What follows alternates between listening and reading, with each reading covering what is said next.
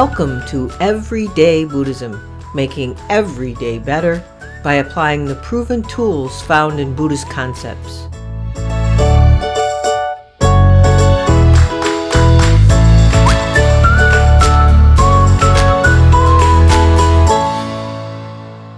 Welcome to episode 8 of Everyday Buddhism, making every day better. You know, I've really been looking forward to this episode, not only because I loved the book, Mind Your Life, written by my special guest, Meg Salter, but because I love her approach to both executive coaching and mindfulness coaching. You know, over the last 7 episodes of my new podcast, I'm sure I emphasized the importance of mindfulness in every episode, and probably multiple times in every episode, as we looked at the tips and tricks inherent in the Buddha's Eightfold Path, and as we looked at how Buddhism looks at things in general. So I've visited some big questions with you guys so far, and I hope you noticed that I haven't necessarily pointed out any big, esoteric, or sure answers, because it's much more about creating an ability to sit with the questions. So the reason I refer to this podcast as Everyday Buddhism is because it's about the everyday. It's practical and it's pragmatic.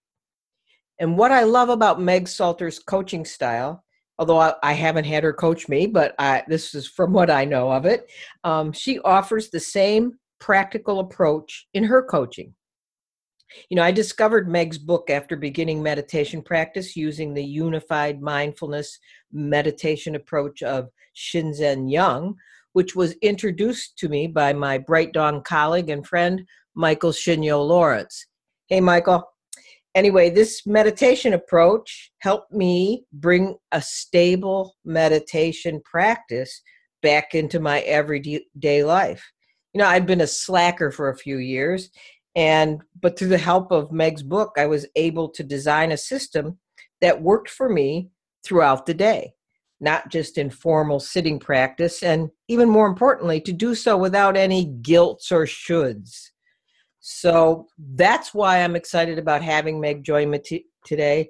So enough of me. Let's get to my guest, Meg Salter. Meg offers mindfulness coaching and executive coaching from her home base in Toronto, Canada, where she provides also distance coaching all across the world to individuals and groups. You know, Meg's coaching focus is to help her clients develop sustainable skills, allowing them to decrease frustrations, boost resilience, and turn their aspirations into reality. As a professional certified coach, Meg also has an extensive business background and deep experience in meditation, which is the combination that I think is so wonderful for this podcast of mine. In the words of Shinzen Young about Meg, he says, the mainstreaming of mindfulness has become something of a fad. Unfortunately, many authors in that genre know much more about the mainstream than they do about the deep end of what mindfulness practice can deliver. Not so with Meg.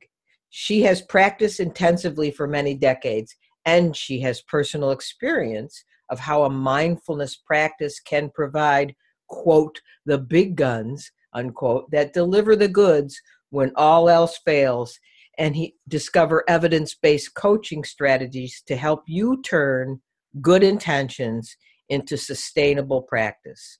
Meg has been meditating since 1995, and she's gained profound experience in that practice, all the while pursuing a career and raising children, not running away to some 7-year silent retreat. And this, to me, is something you can bank on. If you can do meditation while you're busy in a career and raising children, then you can teach it. So you can read more about Meg on our website, MegSalter.com, and pick up her book on her website or through Amazon. And I will, of course, include those links in my show notes on the website. So we're going to get to Meg now. Meg, thank you so much for joining me today. And guess what? It's on her birthday, too. Happy birthday, Meg, and thanks for being here. Thank you so much for having me, Wendy. It's a delight to be with you. It's a delight to be able to talk to your listeners. Congratulations on your fabulous podcast. And I consider this podcast a very auspicious start to the year for me. That's great. That's great. But let's get to mindfulness, your book, why you wrote it, all those things. So I'm going to turn it over to you and sort of have you tell me your intro story so everybody knows. Yes. Thank you, Wendy. So as Shinzen mentions, I've been at this for quite a while, since the mid-90s to be precise.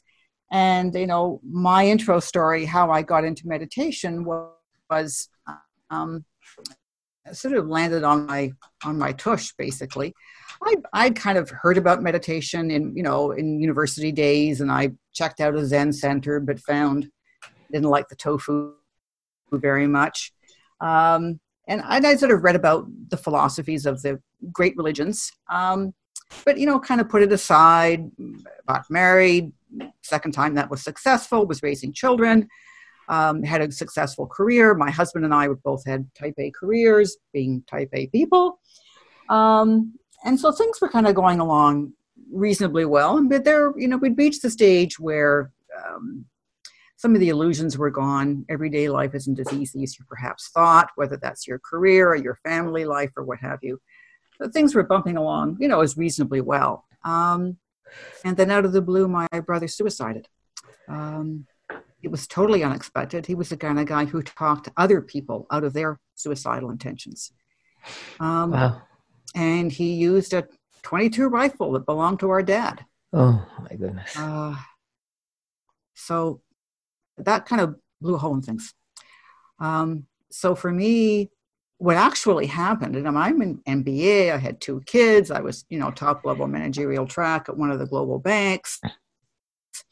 And I heard a little voice in my head that said, you know, you should meditate, or you could end up like John. Hmm. And I'm a pretty straight up kind of individual. But luckily I knew about meditation, and I did seek out support, and just because I knew I had to get real. Something in me had to get more real than, not that I was unreal. I had a pretty practical, grounded career. I'd taken my MBA, I traveled globally, but I kind of wanted to touch those depths and those ideals that had been important to me in my teens and 20s, as we all are, but kind of integrate those into my own life, into my family life, which had cracks, into my professional life, which wasn't as golden as I thought it was going to be. So for me, it was a stressor and a trauma. And that's what gets a lot of people into it, is how do I deal with those stresses? How do I deal with those traumas in my life? But, you know, as we were saying earlier too, Wendy, like my brother John was a good guy. Hmm. And how could he do this? And so I guess the underlying question that has stayed with me throughout my years of meditation is, how is it that good people do horrible things to themselves, to other people?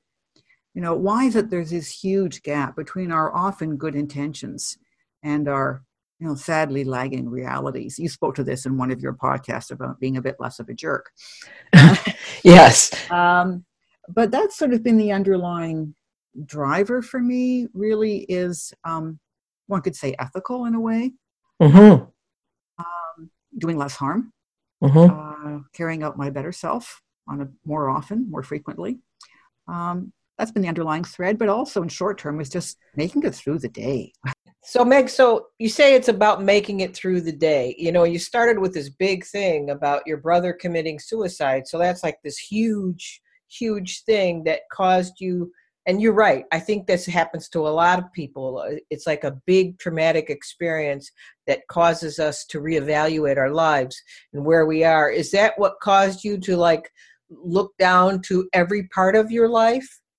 Well, I mean, that makes it sound nice and logical. I don't think it was like that originally. I did have this voice in my saying, you should meditate. And since I don't usually get voices in my head, I listened, and I took some training, and initially in mindfulness-based stress reduction and other different traditions after that, and somehow never stopped. And I think the reason I never stopped and I've stopped and started lots of other things, is that while initially it was difficult, I initially found the practice of meditation very difficult, but stuck with it, probably because of the initial stress and trauma, is I just found every day getting a tiny little bit better. So, you know, shortly after my brother's death, my husband and I decided to move. And this time, the company wasn't going to pay for it. And, you know, he had to relocate. I had to find a new job. I'd recently gone on my own to consulting. You know, the kids were entering adolescence. Like, it was crazy. And I found things like, I stopped blaming my husband for things that were beyond his control. I mean, like, get a transfer, why don't you? Well, he couldn't get a transfer. So I just started to see little micro changes in everyday life. And, you know, I kind of joke with my clients that this is a game of inches, but they're sustainable inches. So you know, how I deal with my kids, how I deal with my husband or my mother or my clients or my fatigue or my sniffly nose. So I started off, and I think many people start off because of some big reason, right? You know, capital B, capital R. And that motivation is really important in any kind of personal transformation effort, whether that's executive coaching or mindfulness, is you need to have a reason. And the bigger the hurt, the bigger the reason. Right. And in always, like you said, even in executive coaching, the bigger the trauma or the stress of what's going on around them, the bigger the need, as long as they've identified what that is. Yeah. So you start off with a need of some kind, but then it's not like some kind of magic light bulb goes off and your life is transformed. You're still the same old person, only a slightly better version. And quite frankly, if you were a different person, I think you should be scared. Right. That's more like a cult. So you're like, what you're saying, it's not about an instant connection to bliss then, right? I wish. In my case, it wasn't. In my case, my first couple of months, I mentioned this in the book, I had sort of what I call the itchy crawlies. My whole body was just like, you know, well, I come from a colder climate, so it's like when you come inside in the cold and your fingers and toes start to thaw. It's a good thing they're thawing, right? But it doesn't, It hurts. And so I probably store a lot of stress in my body, in body tension. And this was a slow melting of body stress on the cushion without me chewing anyone's head off. Yeah. You know, I think that's true. And especially in the tradition or in the technique that you describe in your book, which we can get to later, but just as a touching base there is I can testify to this because I've done a lot of meditation over the years, but I have never done meditation in this particular methodology, the unified mindfulness methodology of see, hear, feel, or I think the way you put it is hear, see, feel, or something, right? Yeah. But there's so much, you know, it's sort of a Vipassana based, I guess. And there's so much focus on what's going on around you, in you, and everything. I think you can get that, like, oh my gosh, you know, my body's alive. You know, I started focusing on like pain in my feet. I had arthritic feet, and I would notice that the pain would move and it felt like a snake.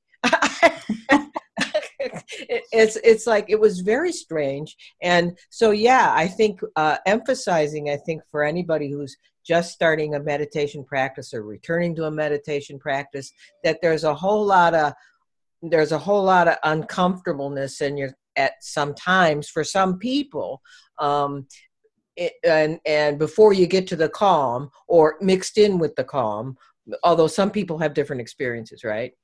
Everyone has a different experience. I mean, I'm being honest about mine because I think part of the issue now, I mean, mindfulness is very hot. A lot of people are promoting it and talking about it and how great it is. And that's fabulous. I really think that's a wonderful thing that's entering the mainstream.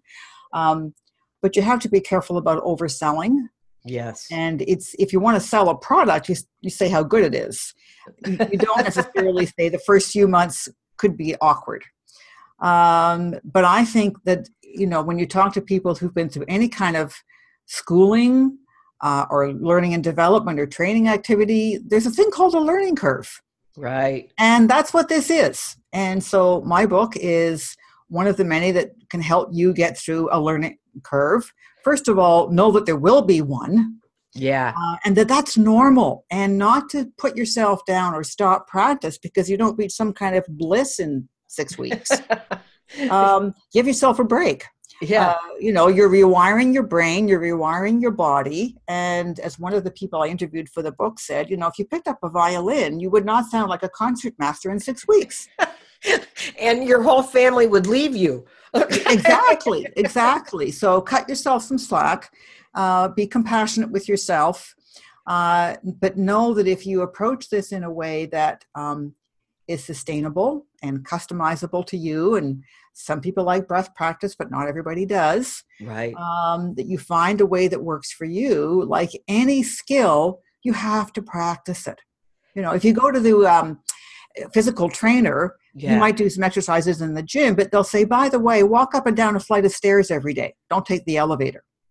Yeah. Or park at the far end of the mall and get an extra couple hundred yards in. Meditation is the same. So you can do wonderful things in the morning or the evening and formal practice. And I'm a big believer that formal practice is part of your approach. But then you got to take it off the cushion into the streets of your life.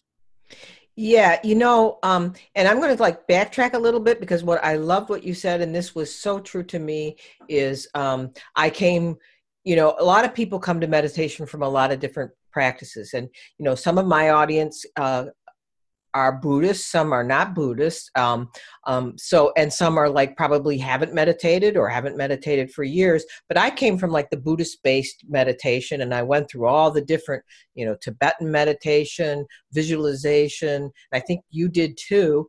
And one of the things that I think I inherited, sometimes I think it's like Catholic guilt. You have Tibetan guilt, I think I inherited, and I don't mean this in a disparaging way for anyone, but what I inherited was this, I wasn't doing it right all the time. And I always had trouble with following my breath. So, shamatha, calm abiding, was always seeming like I can't do that either. And I just felt like a failure in a lot of practices. And I think there's, isn't one right way for anyone. And the fact that there's all these multiple methods that you present in your book, really, and in the unified mindfulness system, in general, I think the interesting thing here is that what I found is I lightened that load of having to do it right or having to do it at certain times and the fact that I could just do it for 2 minutes sitting at the desk. Wow. And it really worked, so that's, I'm glad you brought that up. It, it does really work. This idea that we can explore ourselves at a deeper level, know thyself, which right. goes back to Socrates. And that there are different ways to cultivate depths in our being, greater intimacy and connection and love between us, different levels of vitality and energy. Those are universal, Wendy. Right. Those go back hundreds and thousands of years. And people have been rediscovering this over and over time because it's a natural human potential. Right. And it gets written down by whoever came across a method that worked for them, and it gets codified in their language and the culture of their time and the geography of their place. And then it kind of gets put in a book and reified. So there are lots of ways to meditate. You could say there's as many as there are people. That's a little too broad, perhaps. But knowing that there are many, many ways and finding what works for you now. And what works for you now may be different than 6 months to a year from now. Good point. What works for you on a good day may be different than what works for you on a really hard day. So having, multiple carpenter tools in your belt, multiple tools in your kitchen, if you have a hammer, everything looks like a nail. So having a repertoire, you've got to learn the repertoire, at least one or two. to start with. Mm-hmm. But it does a couple things. Like you say, it takes away the woulda, shoulda, doing it right piece. It helps you build a discipline that is doable in your day. Right. So you do have some formal time, 10 minutes minimum, more. But then you also have ways you integrate it during your day, during your life. So that, you know, before that difficult meeting, after a hard day, in the middle of a traffic jam, when somebody cuts you off, there are lots and lots of triggers that you can use to become more present, more compassionate, more mindful in your life. And to me, that's the real benefit, is when you take it off the cushion. Yeah, yeah. Explain to us about triggers. You use that word. Well, because I'm an executive coach, integral master coach, one of the things that I help people become aware of is standard patterns they have, ways of reacting in certain situations, certain kinds of people, emotional triggers we're familiar with through emotional intelligence, certain ways of behaving and perceiving the world that are no longer functioning as well as they could. Right. And so becoming aware of those. A recent client of mine, very competent woman, new to vice president, had a way of kind of walking in and taking charge. Well, you know, she was usually right. And I was a situation, you have to have that take charge control, but it tended to shut down other people in a way she didn't intend or was aware of. So becoming aware of whatever those patterns are and becoming, I call it situational mindfulness, becoming aware of how you turn up in certain situations. Having the ability, as my client called it, to pause, to assess, and to adapt. Those were her words. Wow. Not mine. So having the ability to know what's working and not working for you, and where you need to be a little bit more self-aware or other-aware. So that's mindfulness on the go, situational mindfulness, and it changes people. Yeah. People around. Yeah. And, you know, it's so important in everyday life. And, you know, to sort of touch on this mindfulness as a buzz concept. Yes. We're all very happy that it is out there now, but I do think it because of its, the fact that it's everywhere, right. That I think it has a tendency to overpromise. And for most people, if they're going to sit down and try to sit on their cushion in the morning, even for 5 minutes and count their breath, or even look at their breath, or do anything like that, watch it, you know, feel it come out of their nose. If they try to do that, they're going to give up. I think in most cases, and you know, then there's this other concept of, then you have to have a teacher. So if you try it on your own, because everybody says, oh, mindfulness is accessible. Anybody can do it now. It's accessible. So then you think, well, it wasn't accessible for me, so maybe I need a teacher. And then it just introduces that whole cycle of not doing it right, how to do it. And that what you say, mindfulness on the go and situational mindfulness, is so important, because what you're saying is, at every moment in our day, we have the opportunity to pause and look at ourselves and say, hey, what's going on here? Right? It's pretty much a matter of that. Yeah, absolutely. And so what mindfulness will do is it will kind of like open up your window into your interiors. It will, you sit down and do whatever your practice is. It's breath, it's body scan, it's some kind of, you know, hearing in and out, whatever it is you're going to do will last for about 30 seconds. And then, you know, what I call in the book, your default attentional network, Dan, your inner yabbity yabbity will come to light, and you'll think that's a problem. But now you're becoming aware of what you're thinking when you don't think that you're thinking. Or you'll become aware of what you're feeling when you don't feeling much of anything. So it's a huge internal probe. And so becoming aware of, oh yeah, that's what I do. That's what I'm like, darn. Let me be more aware of that. in my 10, 15-minute morning session so that during the day, when something comes along, I'm better able to handle it. I'm better able to express myself differently, more compassionately, more intelligently, with more presence. Let's revisit Dan, okay? I love Dan, but what you talked about, Dan is that thing where, and I can't tell you how many times I've had this happen to me, and I am sure you've had it happen to you too, because I work with my clients in mindfulness practice as well sometimes, and also just people who ask me questions about Buddhism and mindfulness. But this is the standard question, or it's actually a declaration. I can't meditate because I can't stop my thoughts. Mm-hmm. So as if that was the purpose, right? As if that was even possible. So maybe you can talk a little about Mr. Dan, and we can understand this a little. Yeah. Well, this is based on some of the very exciting new developments in neuroscience. And there are some, I do cover off some of this in my book, although I'm not a neuroscientist. There are some excellent books. Daniel Goleman's recent book called Altered Traits. Right. Is fantastic. And not that I want to reduce everything to the head or the brain. That being said, there is some fantastic science coming out that looks at the different neural pathways that are affected by mindfulness practice, by meditation practice. And one of them is called the default mode network. I changed it to the default attentional network, one, because I can make a cute acronym out of it like Dan, and secondly, because it is about our attention. So this is the area of the brain that is active when we're not intentionally thinking about anything in particular. It's kind of like the background hum of an air conditioner in the room. Right. It's kind of going along all the time.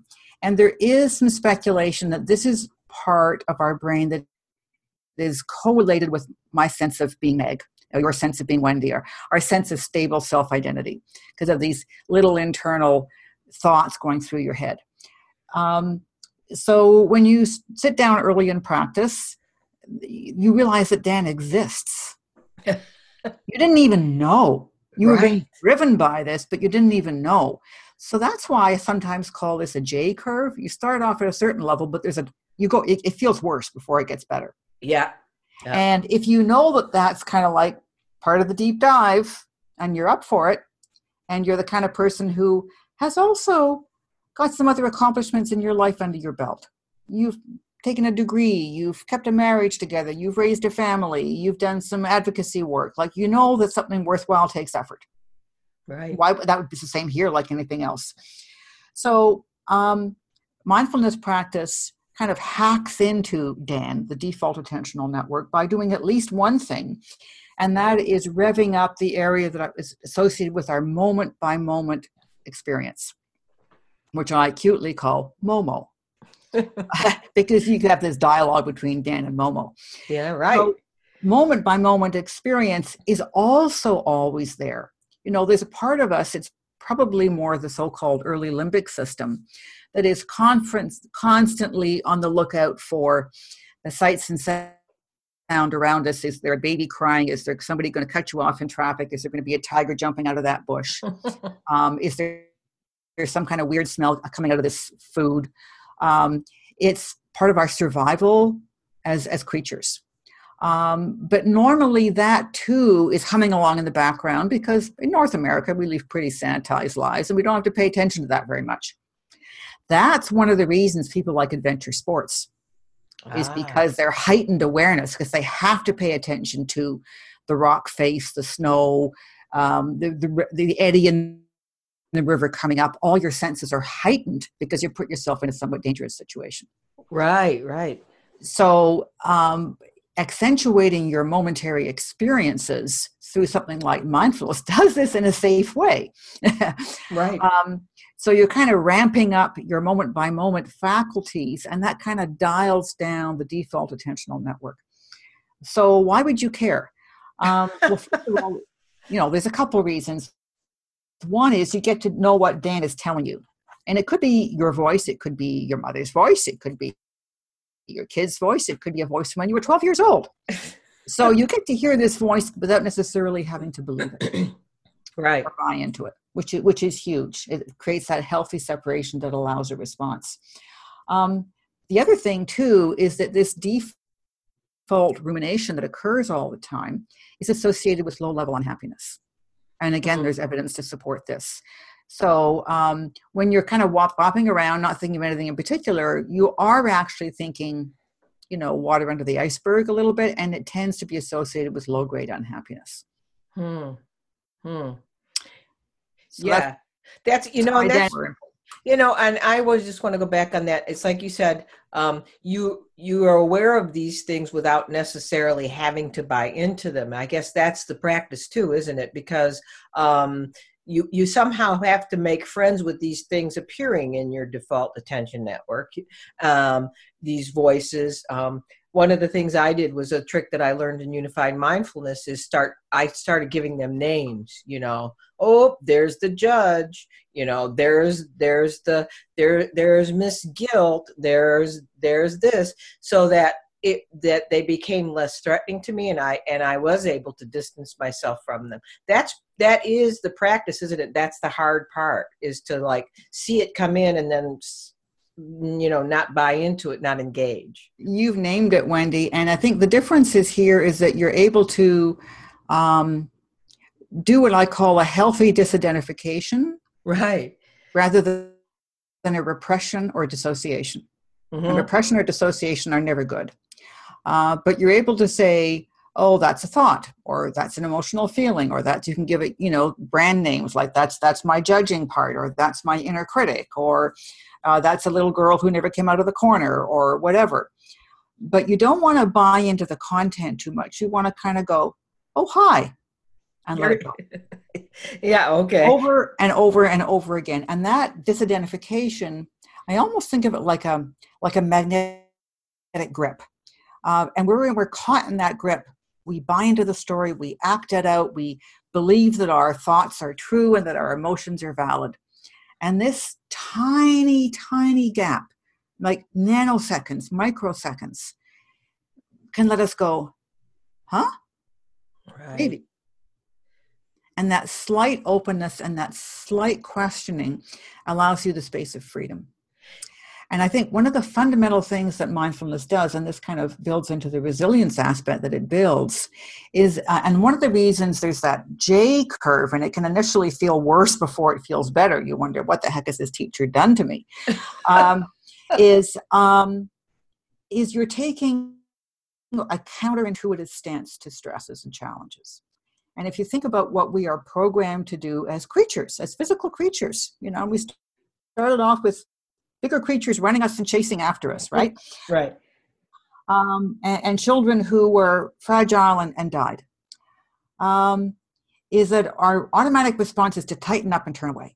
Right. And to fight it off. Right. So to develop a stance that is open, relaxed, and curious to things that freak us out, that's pretty darn challenging.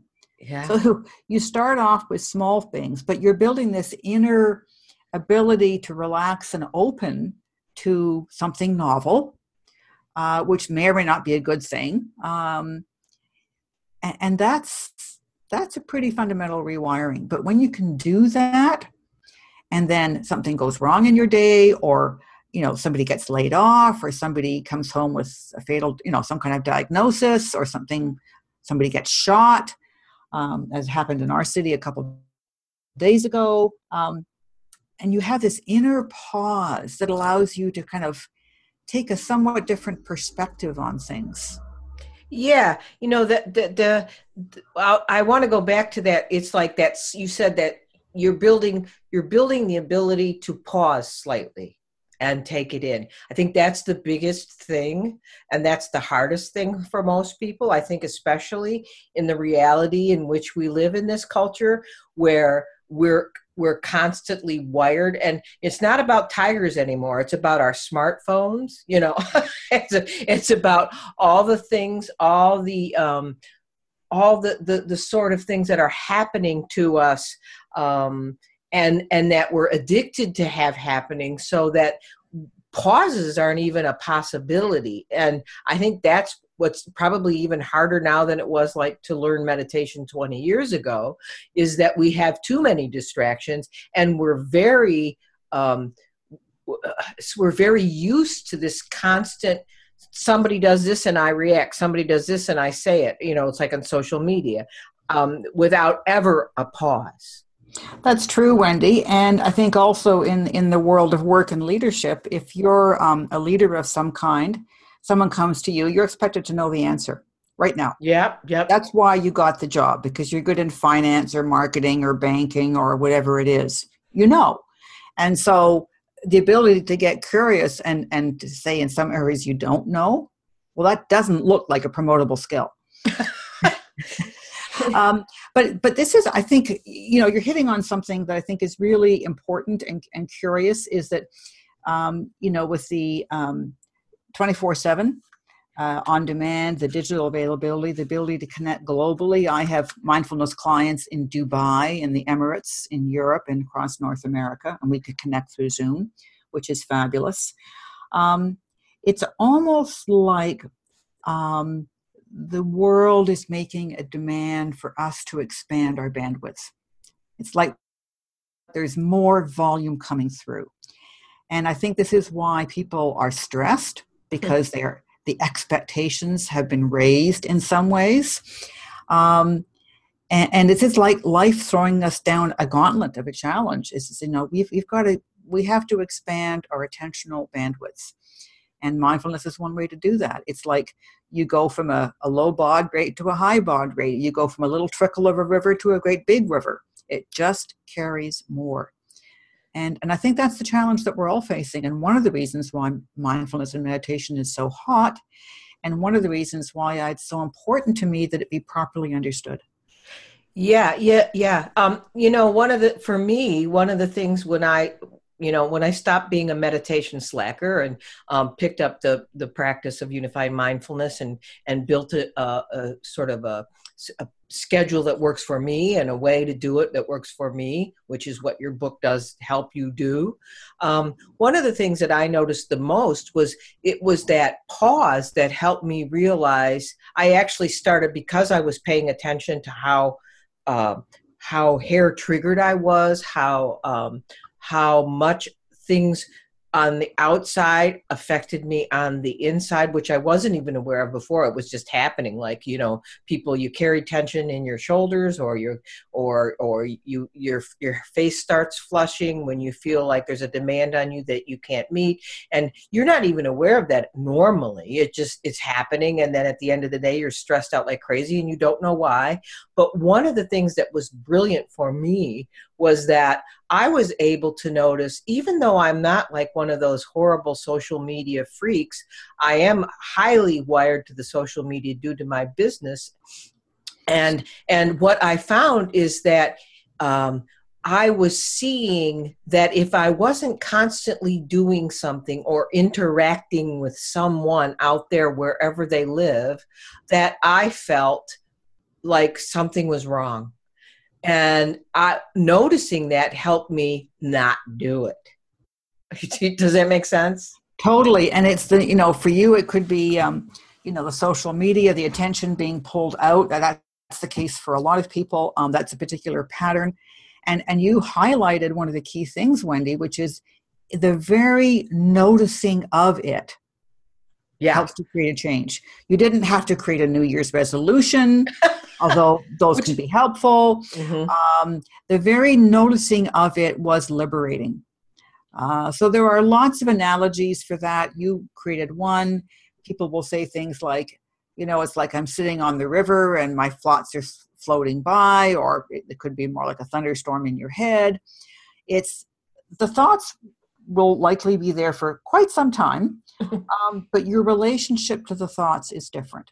Your relationship to the emotional connections is different. It's like there is a bigger you that is watching you be upset, and it's that it's like that. You know, that bigger you has a higher seat in the theater, or further up the mountain, or whatever analogy you want to use. And as you become aware of what is called the witness, it's the one who can say, oh, look at that. Yeah. Oh, look at that. There's a thought. There's an emotion. There's a feeling. There's guilt. There's being triggered. Well, there's somebody who's saying that. I'm not saying somebody, but there's a larger awareness that's capable of doing that. That's enormously freeing. Yeah. And builds connection with people. Yeah. You know, I've always referred to that when I've talked to people about meditation and mindfulness is I call it the big me. And that how there's something amazingly freeing about, and it's very noticeable. And people don't maybe know that if they haven't practiced, but it's very noticeable that you get bigger. And I don't mean like all of a sudden you look down and your body's bigger.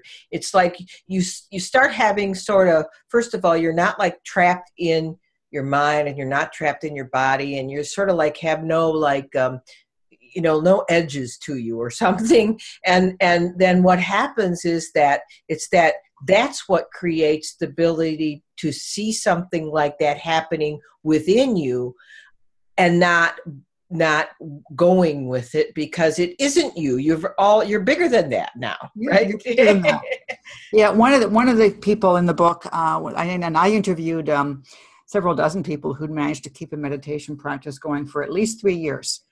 So I wanted to talk with people who had been through that learning curve and who'd found a way out as successful, positive role models. And so one woman sort of said, meditation makes you feel lighter. Unfortunately, that doesn't show up on the scales. Right, exactly. Which is another version of bigger or lighter or more expansive.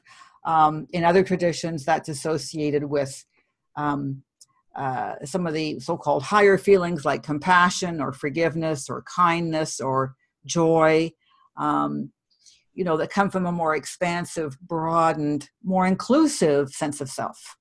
Yeah, let's talk about some of those things that you're talking about, because you mentioned the word resilience, and then I wanted to touch on that higher compassion thing, and I wanted to touch on equanimity. So talk to us a little more about resilience, which I think is an elusive emotional skill for many of us. I know it has been for me at times in my life, just when you need it the most, it isn't there. So talk to us about resilience. Well, because of my work as an executive coach and an organizational consultant prior to that, I'm very interested in the whole notion of resilience and also due to my own personal history. And because many people come because they're stressed and they're looking for that resilience. I think one of the things to be aware of is that it's, first of all, there's no clear-cut definition and one agreed-on instrument that assesses resilience. It isn't out there. It's a work in progress, as they say. Now, resilience is really thought of as the ability to recover, adapt, and grow in response to threat or challenge. And so it's not just the bounce back. It's actually the ability to use something horrible as a catalyst for growth and development. So I think of them like muscles, and muscles have strands in them, right? Right. They have multiple fibers in them. So there are a lot of factors that go into resilience. One of them is the neighborhood you grew up in, the physical health you inherited, your social networks, things that mindfulness doesn't touch. So let's just be aware that mindfulness is not the be-all and end-all. But when I look at what's actually involved in resilience, and these are all from a variety of accepted psychometric instruments, I was gobsmacked, Wendy, because I thought a lot of these are built through meditation practice, mindfulness practice. So, for example, I won't go through, I have 7 in the book, I won't go through all of them, but just enough to give you a flavor. So the first one is the ability to persist through obstacles or failures. And we see all kinds of stuff, you get up at one more time than you fail, that's called a success. So, every time you get distracted and you bring your attention back to your breath or your body or whatever, that's an act of persistence. Right. You probably do that 100 times in 5 minutes. Right. And who cares? It's a low-risk situation. Nobody's getting hurt. Right? Right. So you're practicing this persistence. Another one is your ability to stay focused under pressure. And I'm sure your clients find that, my clients find that. I'm doing a webinar shortly for a sports organization. Athletes have this all the time. Right. They call it the mental game, right? How do you stay pressured for that final shot at the basketball or the, you know, the penalty shot in hockey? So mindfulness does teach you this combination of focus or concentration and equanimity, or allowing yourself to experience whatever is being experienced. So it helps you stay focused under pressure. Another one is the ability to handle unpleasant feelings. You know, whether that comes from an itch on your nose, or why the heck am I doing this, or, you know, an argument you had, or a grief that you are carrying, or a longer term stressful situation that you know you can't get out of for a while. And you begin to become very intimately familiar with the feelings, where they're held in the body, the thoughts and images, the, you know, the thinking that goes with the feeling that ties it together. I tell you, Wendy, being able to contact where emotions live in the body for my clients, whether they're executives or not, is one of the most liberating things. Exactly. It's like what I was saying about where do you think emotions were going to go? In a cartoon bubble somewhere? Like, you know, they're in our body. You know, and that is it. And when I've worked with a couple of people using this practice, that's the thing that sort of blows them out of the water. It's like they think, I tell people that you don't even know that you're feeling many times until all of a sudden you have tension in your shoulders or your neck is stiff. And then you realize that there was this thing that happened prior to that you were feeling. And I think we're so busy either throwing it out, repressing it from all these patterns that we've had in our childhood or whatever, that connection is severed, right? We don't know that. And now that you know that, you can interrupt that sort of automatic trigger, right? Exactly. And I find that when you become familiar with where you carry your patterns, for me, it's my right shoulder. For somebody, it could be their jaw, their irritable bowel, their whatever, their migraines. I'm not saying there are not also medical components to that, but there are a number of things that we carry that are stress related. It may not be a medical issue. It may just be discomfort, but you know, our body's a certain amount of real estate, and you kind of figure out where things are. And being able to do that before a stressful meeting, before a sales call, after an argument with your teenager, I think it is one of the biggest, most liberating factors there is. I mean, we learn how to feel the instant we're born. Right. Our thinking process does not come online until several years later. It is associated with more earlier primitive parts of our brain. Feelings, a whole body, you know, body, heart, stress, cortisol thing. It's huge. So the ability to handle relatively modest, uncomfortable feelings like my knees hurt, or when is the timer going to go? Or, you know, replaying that I should have said at the last conversation, and becoming aware of the emotional feeling part of that is hugely important. Another one is the ability to stay connected with other people. And I think, you know, people kind of go, well, wait a minute, I'm meditating in a room all by myself. How's that going to help me feel more connected? and for some people it won't. And that's kind of the attitude that you go in with it. But I think, when you go through this and you have some equanimity with what you're going through and still maintain your focus and concentration, you're kind of a lot more forgiving of yourself, right? More compassionate with yourself, and therefore much more likely naturally to extend that to other people. Yeah. There's less of you getting in the way of your relationships. As well, of course, there are compassion practices, whether in every single religious tradition, whether that's Buddhist or Christian or Islam, or Judaism, I know a little of those. There's some kind of wishing for the well-being of others. The golden rule. It's been around for thousands of years. So that can also be a part of an active meditation practice, is creating positive affirmations, positive visualizations, may all beings be well, offering prayers for the well-being of people. So you can actively cultivate compassion and while I'm not as well versed in this area, it does show different neural substrates that are activated. There is some evidence that those activations are quicker and faster and more long-lasting than the Dan piece. And, you know, after a bad day, remembering what you have to be grateful for, which is actually a very long list, can be a wonderful antidote.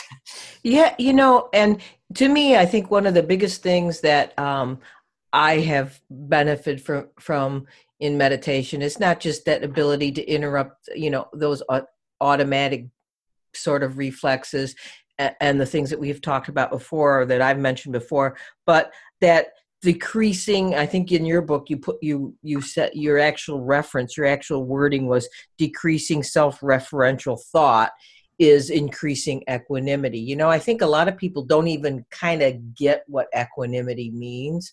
And equanimity sounds sort of like big and unreachable, but yet through a mindfulness practice like we're talking about here, there is this sort of natural lessening. It doesn't happen all at once. It's like not all of a sudden you're like a Buddha and you have no concern for yourself or something, or Christ or something like that. But it's much, you know, it's much more insidious, or an insidious is a bad word. It's much slower and smaller, but you do become aware of it. That this doesn't bother me. And as this doesn't bother me, I'm not so worried about myself. And if I'm not so worried about myself, I start caring about others. Absolutely. It's equanimity. Well, first of all, we have to learn to say it right.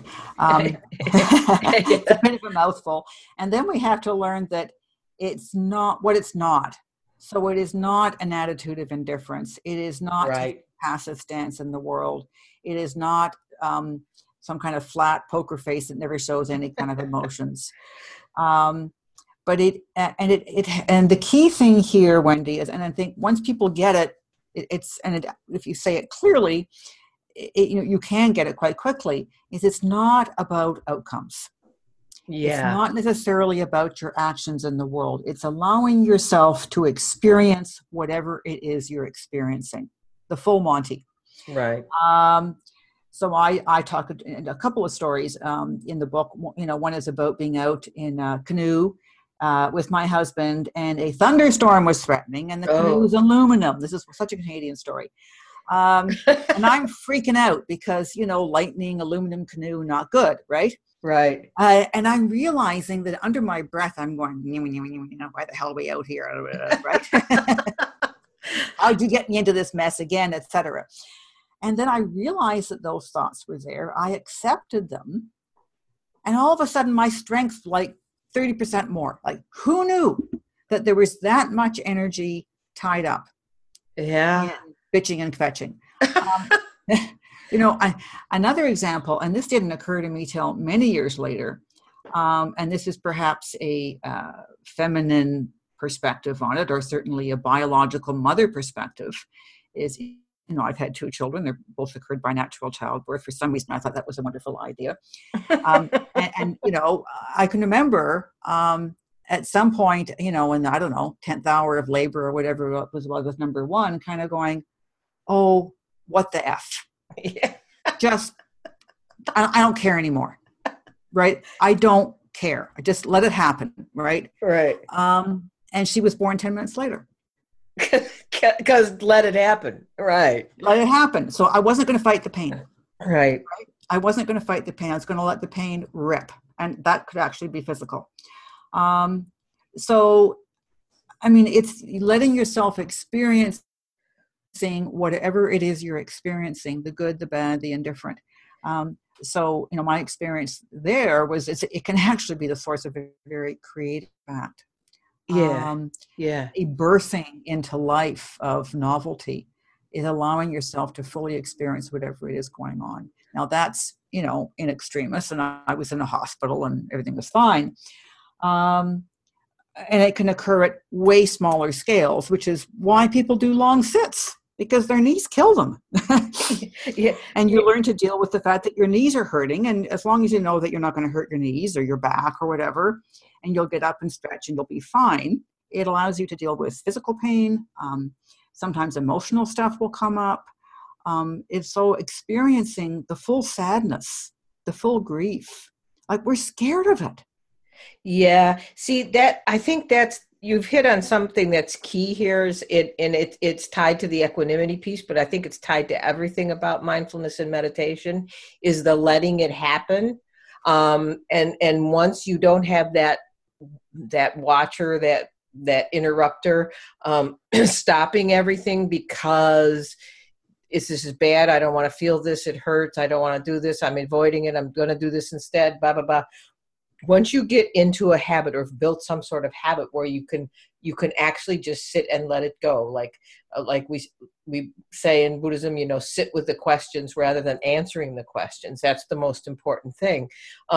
If you just sit with it, you realize that all the things that you were preparing, all the horrible things you think were going to happen really aren't as horrible as you thought they were going to be. And it really changes like how you approach the next day, because you saw, well, I got through that.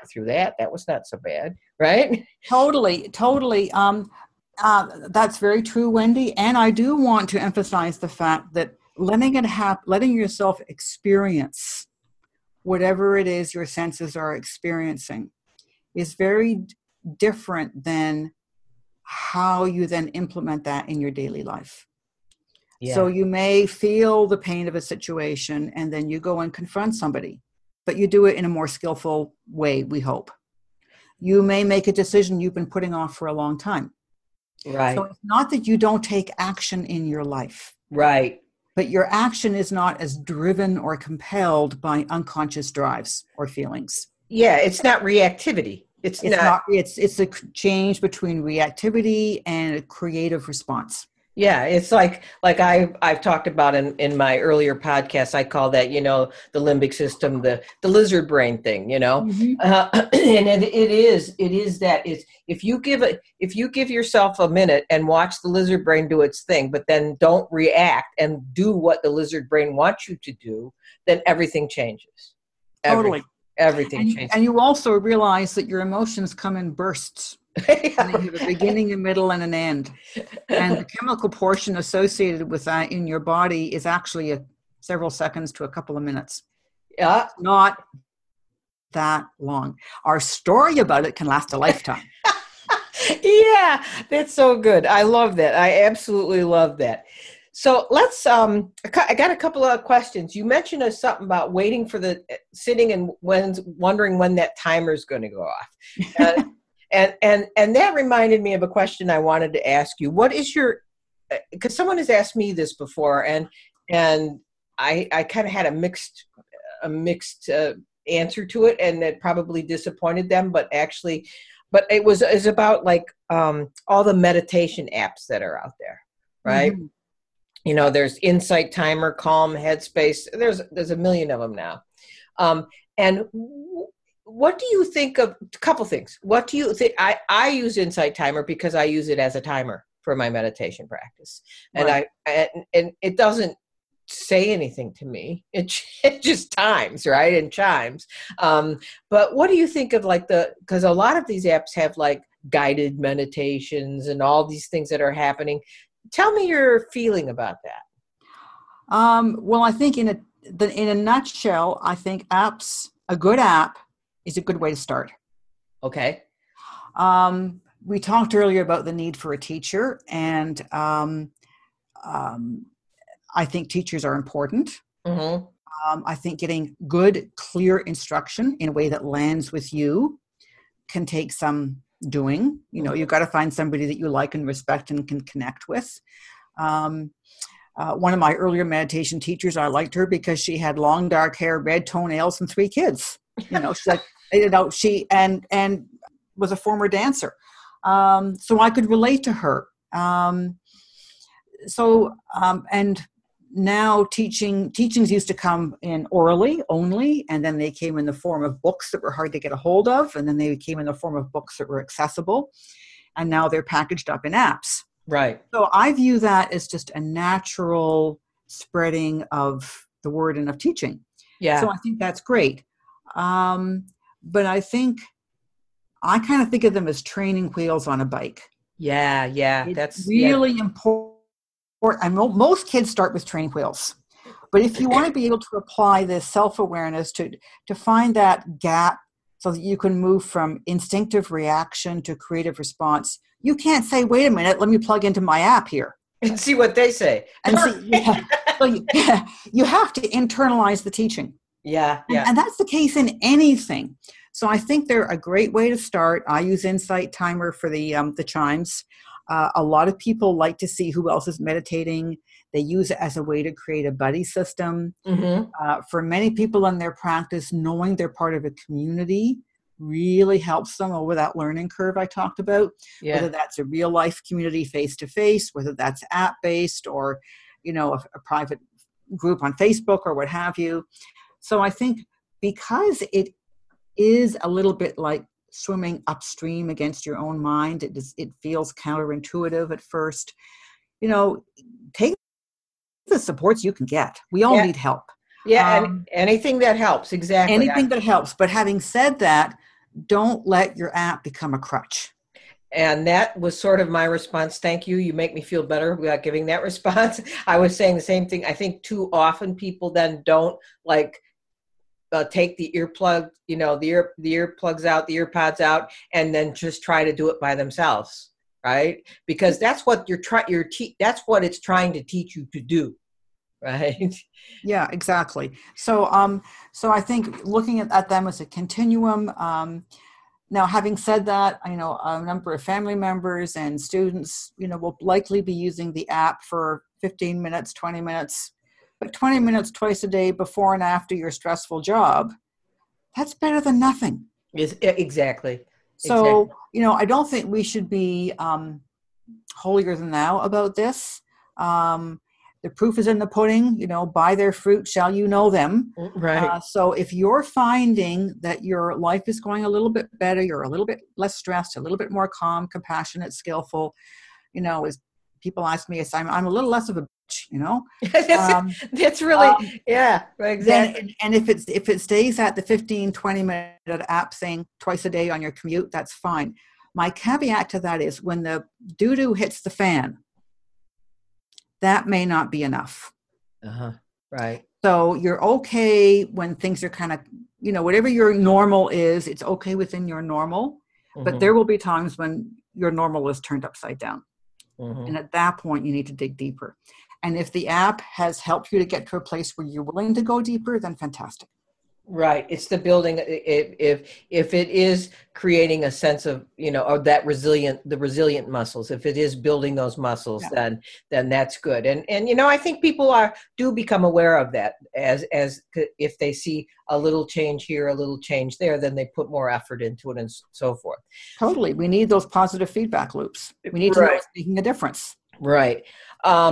We're going to close in a minute, but I did something yesterday. Speaking of being a social media addict, I reached out to my buddies on LinkedIn and said that you were going to be my guest on this podcast. And I asked if they had any questions. And since these were LinkedIn people, they were work type people, career coach type people.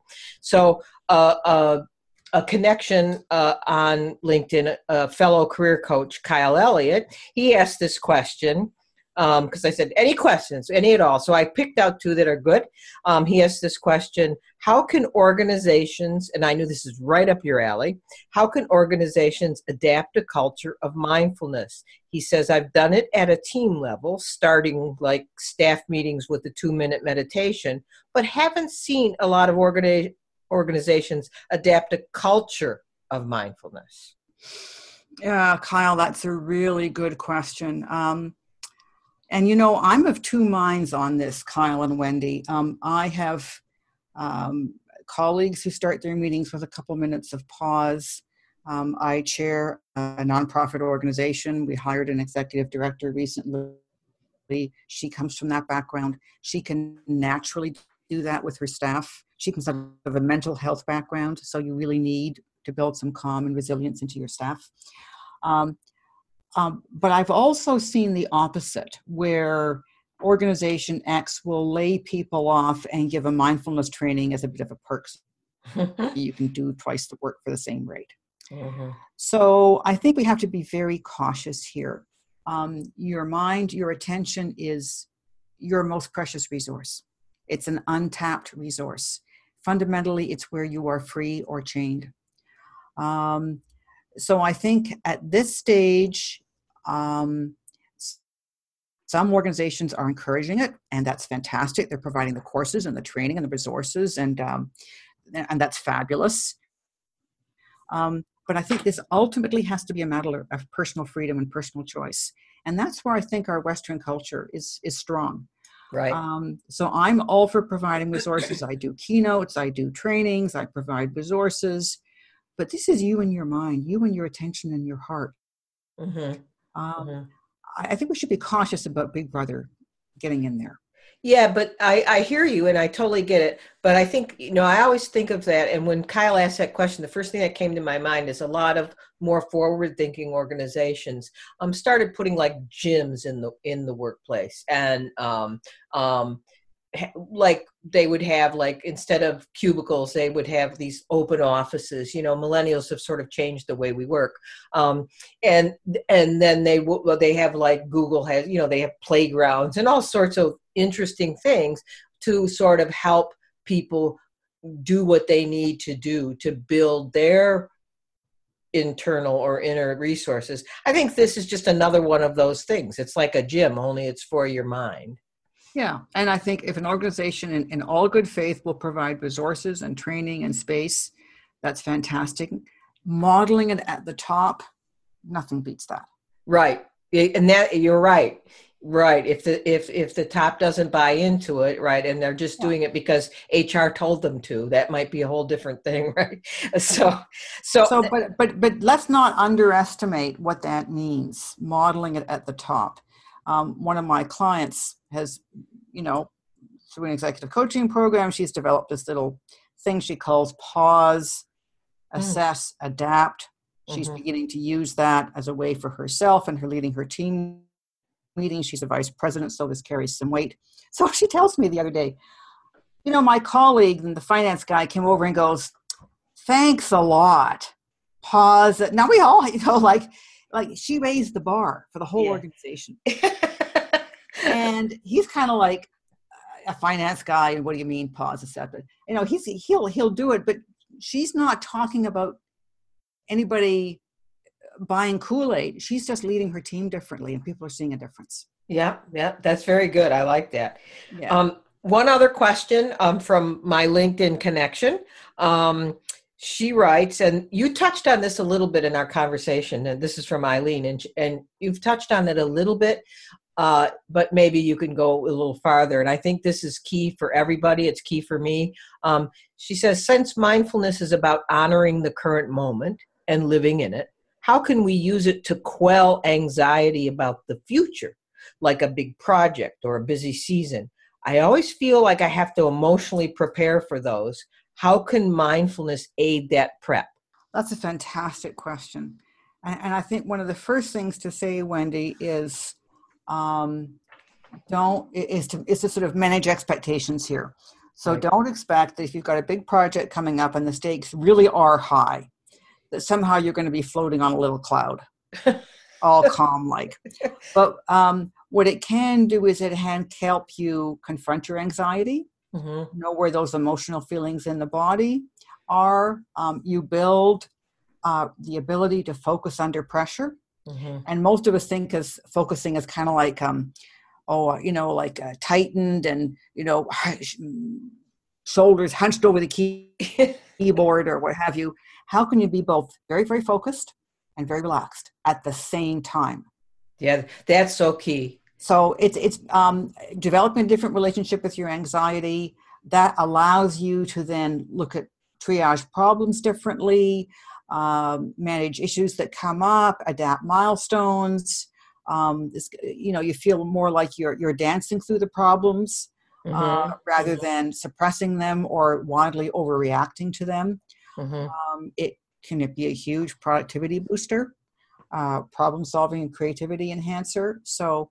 But it goes back to some of those fundamental resilience muscles about persisting, focusing, calmly under pressure, knowing not being totally thrown off base by strong emotions, and all of those deal some kind of greater sense of control.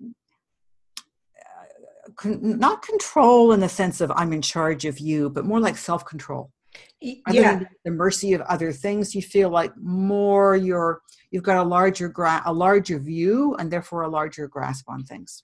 Well, you know, and another thing I thought of is it was sort of like in your illustrative story of childbirth is like, you know, a big project, you know, if you have a typical response, say like prior to mindfulness practice, you have a typical response pattern to big projects coming in the future, and you start getting freaked out about 2 days later, and the day before you're like, oh, a little bit calm, but then that next morning you're like, you can't even focus, and you're screaming at everybody because you feel so unprepared.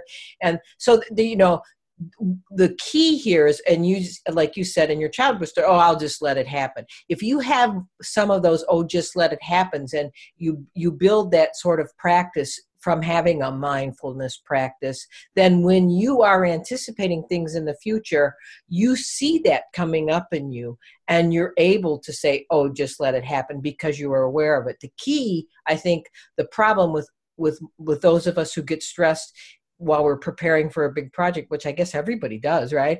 The problem typically is that we let things build to a fever pitch, and we lose control of ourselves. Right. But if we see the little signs, like you said, if you notice it before it goes to your right shoulder, in mine it's my left part of my neck, but if you notice it before it hits there, then you're not going to lose control. And that big project in the future becomes very doable and manageable, because you just saw it and then you just went on to the next thing you had to do, rather than freaking out about what you have to do. Yeah. And too often we don't quite know what we're going to do, so we suppress it and don't think about it. And then it pops up and we go nuts. So being able to sort of being more alert to the small signs as they come up and dealing with those.